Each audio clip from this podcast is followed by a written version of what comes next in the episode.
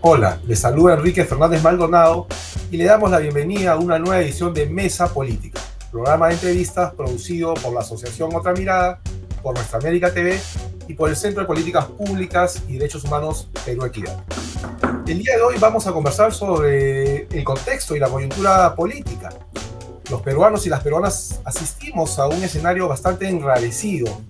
Estos días han sido interpelados eh, tres ministros de Estado, incluido el Premier, eh, que genera una situación complicada para el actual gobierno del presidente Castillo, pero además venimos asistiendo a una serie de hechos, situaciones y procesos que hacen más enrarecido el ambiente y dificultan una comprensión global de lo que está atravesando el país hoy en día. Estos días se presentaba una conocida revista de análisis político que tenía por título tantas veces crisis. Y eso es lo que parece eh, que lo que vivimos los peruanos y las peruanas hace mucho tiempo, sucesivas crisis que no terminan de generar esos cambios que se esperarían a favor de una mejora en la relación entre los poderes del Estado, una mejora en la calidad de vida de la población, una mejora en la calidad de las instituciones, sino todo lo contrario. Informalidad, desgobierno, eh, pugnas entre los poderes del Estado.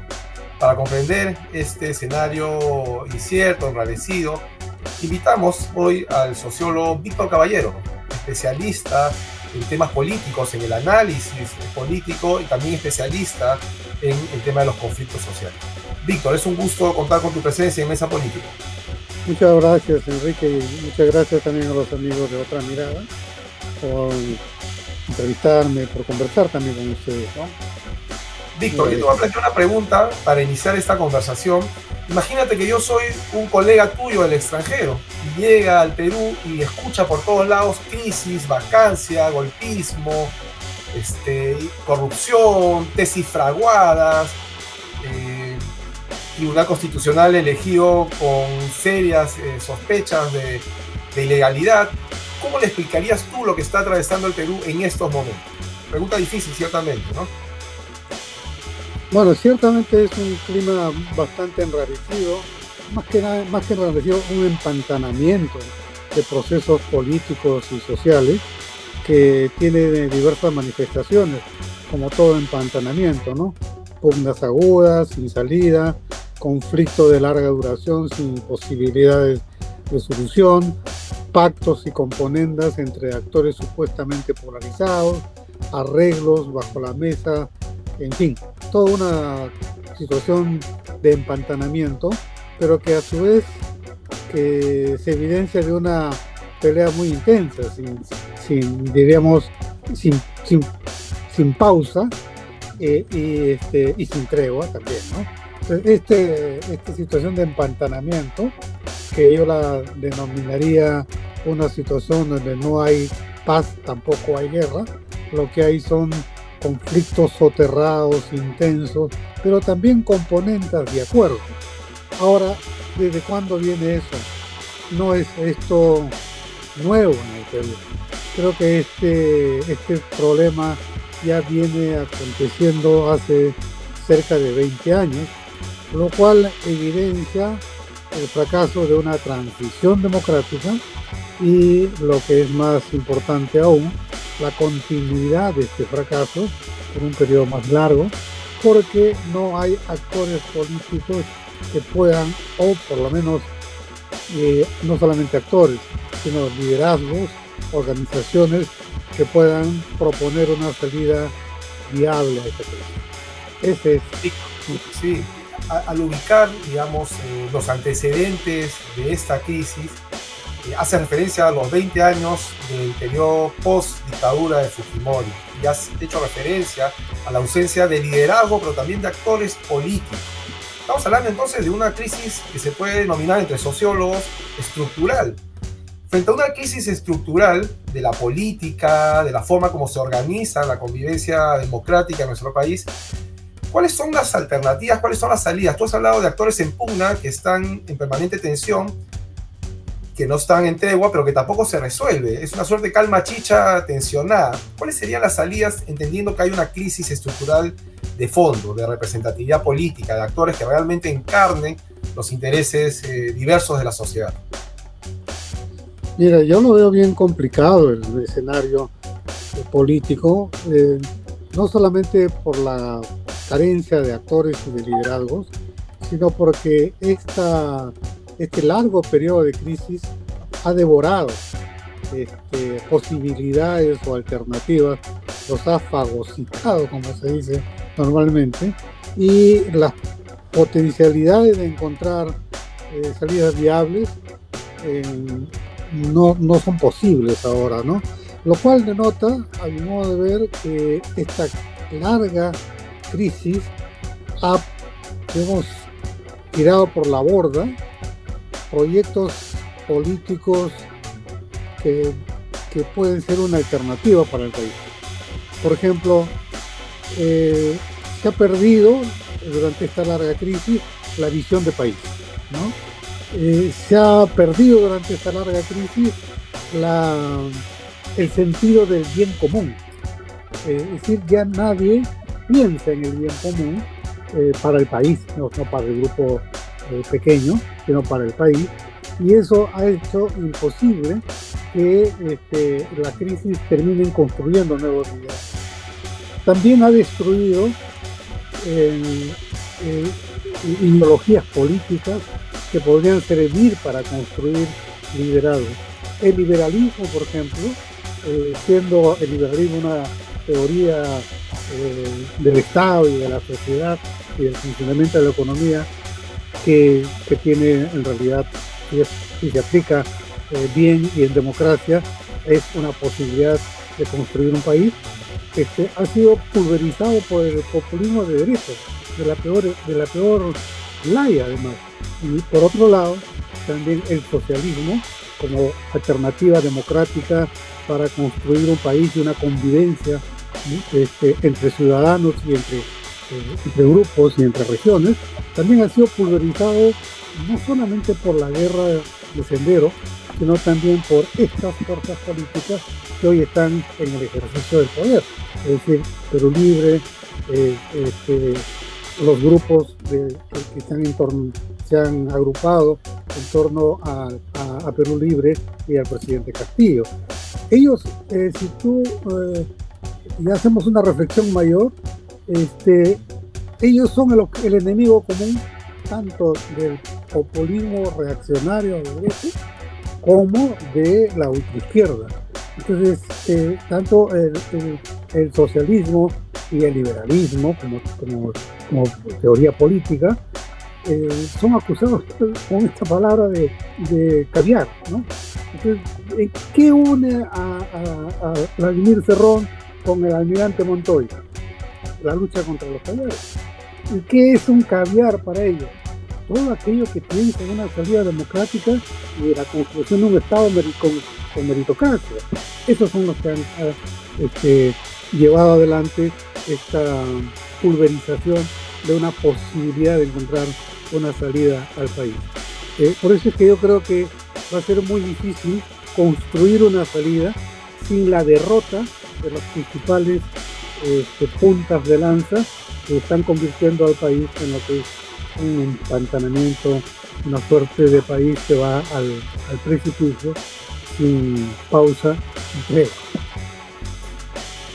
entonces, ¿cómo caracterizaríamos a estos actores que están llevando a esa situación crítica, al borde del abismo al país, como tú has señalado, Vladimir Cerrón, que representa a Perú Libre, y el general Montoya, que representa a varios sectores que se pueden denominar ultraderecha, eh, y que no, digamos, encarnan estas corrientes de pensamiento históricas como son el liberalismo, el socialismo, ¿ante qué estamos?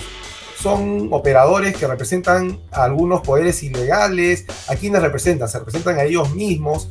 ¿Y por qué tienen tanto lugar, digamos, en la política peruana? ¿Qué ha pasado desde la sociedad que le hemos dado, digamos, este lugar de poder que, ocupan y que lo están, digamos, mal utilizando, por decirlo de alguna manera? Bueno, eh, ¿qué ha pasado?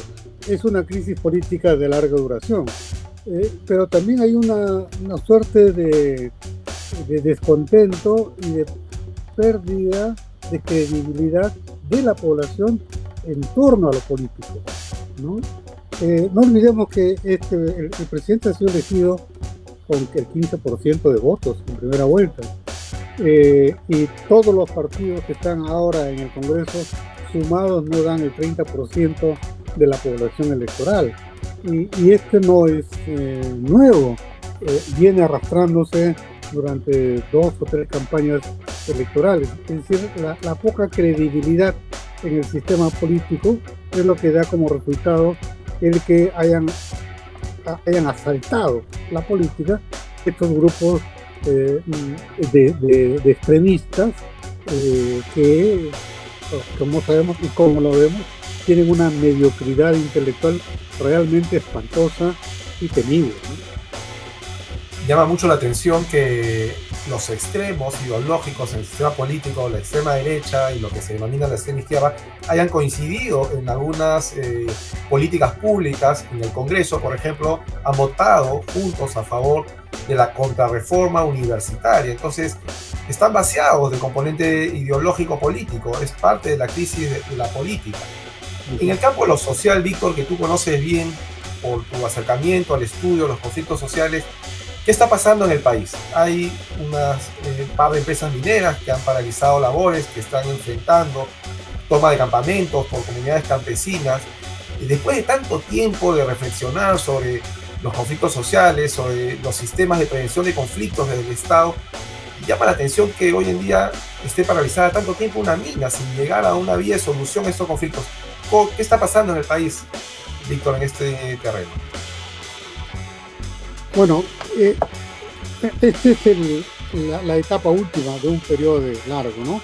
Y, lo que ha pasado creo que eh, tiene a la base, o lo que está pasando tiene a la base, eh, una, serie de, de, acuerdos, de acuerdos marcos que no no cumplieron con requisitos básicos como el, el de construir un consenso social en las zonas donde se asentaba.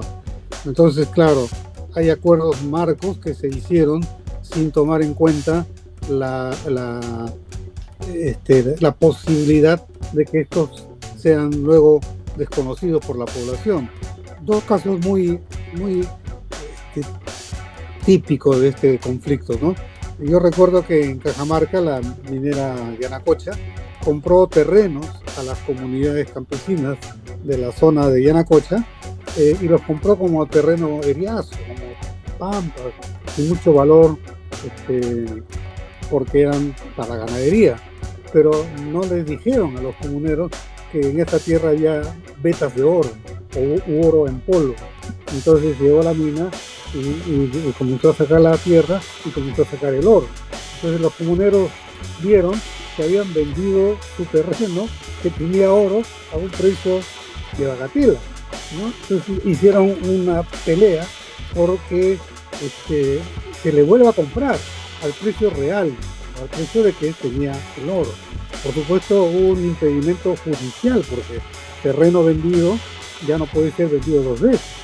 Y eso apeló la, la empresa, los asesores legales este, se defendieron de esa manera, pero ya el laberinto y el luz de, los conflictos fue de tal envergadura que tuvieron que volver a negociar la venta de los terrenos. Eso exactamente lo estamos viendo ahora en Curabam.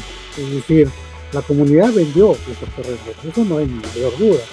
O en el caso de Timilaca, este, la mina se asentó en esos terrenos, eso no hay la mayor duda. Legalmente están bien establecidos. Pero este, realmente la población vio que habían han vendido sus terrenos a, a un precio que ellos ahora lo consideran este, muy poco y por lo tanto están buscando recuperar esa, el valor de esas tierras. ¿no? Eso es lo que ha pasado digamos, al inicio. Es decir, acuerdos bases que no vieron la proyección del conflicto que se venía en adelante. Y ahora es obvio que las comunidades ya basado en 20 años de conflicto, han aprendido, en 20 años han aprendido a negociar, han encontrado los puntos débiles, saben cuál es el punto débil del Estado, cuál es el punto débil de la empresa, saben ganar el protagonismo político y llevan este conflicto a un nivel de crisis. Es decir, para ellos, a las organizaciones que están ahora en conflictos, la manera de entrar a resolver un conflicto es mediante la crisis, no es mediante el diálogo. Entonces, es en la crisis donde este, ellos se mueven bien y buscan mayor ventaja. Así hay que ver la cosa, ¿no? Porque lo otro es tomar en consideración ya otros criterios que, de los cuales están muy alejados los protagonistas de este conflicto. Lo que, lo que están en este, ¿ah? ¿Como cuáles? Por ejemplo, eh, eh, los protagonistas son las comunidades que están en, este momento reclamando. Eh, en el caso de Tumilaca, 5 mil millones de dólares ya. Pero plantean para negociar. O los de Fuerabamba que están diciendo, yo vendí mi terreno, pero ahora este, lo que me dices no compensa el terreno que te he vendido. Entonces quieren volver a negociar. Este, y, así, ¿no? O el caso del corredor vial, donde había un asunto muy particular. En un primer momento la gente pensaba que era conveniente asfaltar la vía este, de la carretera donde transporta el mineral.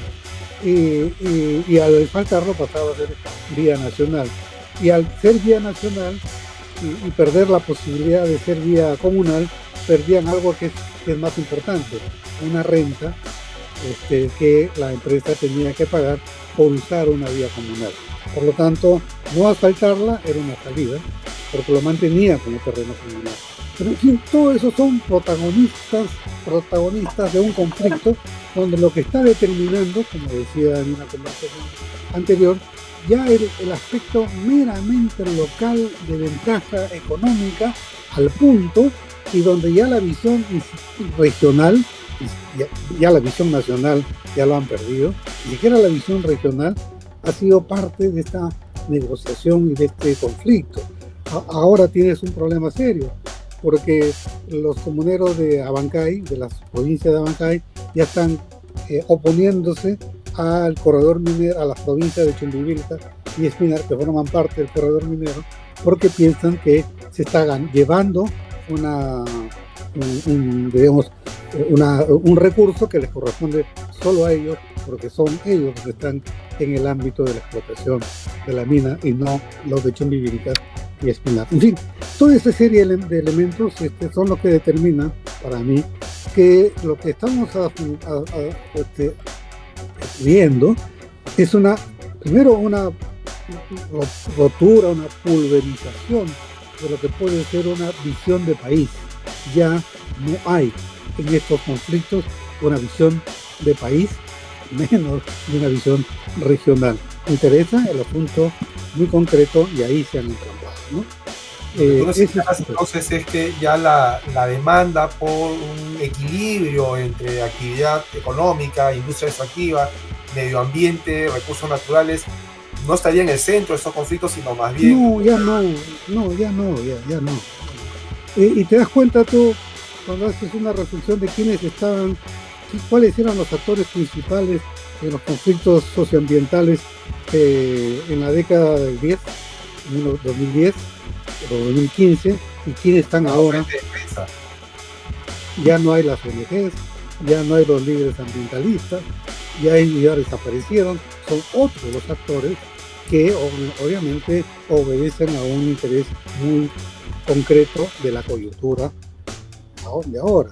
Entonces, claro, ahí yo siempre reflexiono y digo, quizás el error más grande que se ha cometido en todo este periodo de conflictos es haber hecho seguimiento al conflicto y no ponerse a pensar de cuál es la orientación que debemos, que se debería haber trabajado con las organizaciones sociales en torno a la problemática minera ambiental.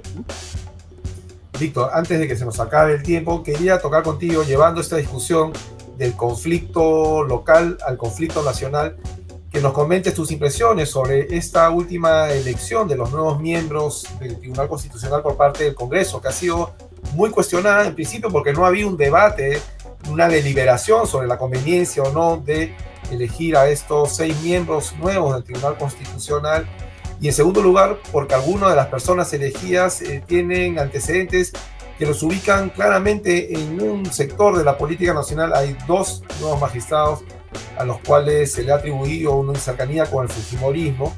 Incluso tú habrás visto la carátula del diario Expreso que titula el día de ayer 6 a 0, como si este fuese una goleada futbolística este, contra un sector de la política. Se entiende que ese 6 a 0 es 6 de los sectores de derecha o pro establishment contra los supuestos callares o liberales o socialistas, como tú los has llamado.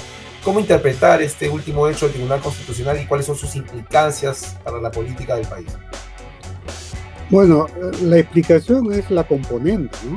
Pero la componente entre estos dos bloques radicales, el de la extrema derecha y el de la extrema izquierda, cuyo único punto de unidad es liquidar cualquier expresión liberal o socialista en las instancias del Estado. Es decir, cualquier eh, persona que tenga un pensamiento liberal este, es acusado de caviar y cualquier persona que tenga un planteamiento socialista este, inmediatamente es atacado también como caviar. Entonces, e, eso es lo que está explicando eh, lo que ha pasado en el Tribunal Constitucional, pero lo que está pasando también en otros sectores, en otros puntos como la reforma, eh, la destrucción de la meritocracia como una eh, posibilidad de conducir el Estado con personal eficiente y capaz, también ha sido y es objeto de campaña de este gobierno, de, esta, perdón, de estos grupos de, de ultraizquierda y de ultraderecha y están tratando de topar el gobierno con este tipo de este, personajes. Eso es. Parece que va a haber una movilización, se ha convocado para el día de mañana de parte de diversos sectores de la sociedad para oponerse, como hubo en su momento, a esta elección eh, muy cuestionada. Víctor, quizás la pregunta más difícil de, esta entrevista, este, aunque tú ya adelantaste una opinión, es cómo salimos de esta crisis. Para algunos sectores, eh, la vacancia o la destitución o la renuncia del presidente es la única manera de salir de la crisis. Hasta hace un tiempo la izquierda eh, planteaba que había que respetar el mandato constitucional, entendió que esto es la voluntad de la ciudadanía, pero este gobierno es muy débil y cada semana van apareciendo nuevos hechos que lo colocan en una situación más complicada, más delicada. Tiene que terminar su mandato, se tiene que acortar. ¿Qué crees tú que debería pasar para salir sin armamento o no es posible salir de ese campamento si no hay, digamos, un hecho mayor, un estallido social, en fin? ¿Cómo lo ves? Bueno, como dije al comienzo, creo que lo más importante de este periodo es derrotar esos dos proyectos. Y esto es una derrota política de estos dos proyectos. Ellos, no, nos percatamos bien, han ganado este, la batalla cultural de este periodo. Y, lo han planteado en estos términos también como batalla cultural. Yo recuerdo que hace buen tiempo que se viene atacando a Gramsci, porque dice Gramsci le diseñó a los comunistas que había que tomar la cultura como elemento central. La hegemonía ¿Ah? cultural. Exactamente. Entonces, este, de hace buen tiempo vienen trabajando eso y, obviamente han logrado victorias importantes en esa lucha por la hegemonía cultural. Bueno, eh, pienso que hay que derrotar eso. ¿no? si eso no se detiene, si, si se concilia con eso, si se deja pasar por agua tibia esta ofensiva cultural de la derecha y de la izquierda para imponer esta mediocridad como política, eh, creo que no vamos a encontrar ninguna salida. Esa es una posibilidad. Eh, ese es un debate de ideas que hay que darle con mucha fuerza, este, pero sabiendo entender con quién nos estamos o quién, con quién se está enfrentando. Este, eh, esta necesidad de, por ejemplo, de revalorar lo mejor del socialismo, lo mejor del liberalismo, es fundamental. ¿no? Este, y eso es una pelea que no se da solo en el Perú, se está viendo en diversos sitios. El hecho de que en Estados Unidos Trump tenga lo que, los votos que ha tenido y la ofensiva que vienen teniendo estos grupos dentro del Estado americano es una evidencia de que la hegemonía cultural de ellos está avanzando. Y, y otras partes también, es obvio decir. Entonces, hay una pelea de envergadura de esa naturaleza. Y en segundo lugar, yo sí creo que hay que derrotar también a las fuerzas políticas que expresan esos pensamientos. Y la derrota de esas fuerzas políticas pasa por armar coaliciones.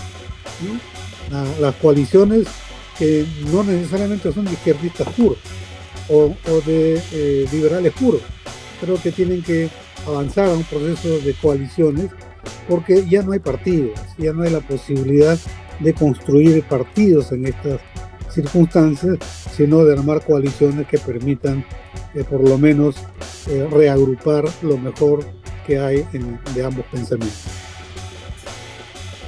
Esto que tú señalas, recoger lo mejor del liberalismo y el socialismo, me hace acordar a la famosa tercera vía de Tony Blair, allá por los años 90. Y esto último que tú señalas de formar coaliciones, debo entender para resistir, digamos, un deterioro mayor de la institucionalidad y de las contrarreformas al interior del Congreso.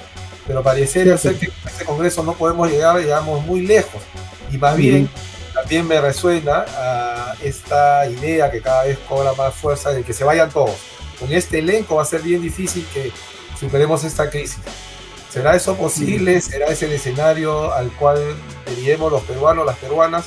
Con estas preguntas eh, quiero despedirme de ti, Víctor, agradecerte tu tiempo y esperamos contar con tu presencia en otra oportunidad de mesa política. Con gusto, con todo gusto, Enrique. Muchas gracias. Gracias, Víctor, y a todos quienes nos siguen. Los invitamos a compartir el contenido de este programa por nuestras redes sociales y a sintonizarnos en la próxima edición de Mesa Política. Hasta pronto.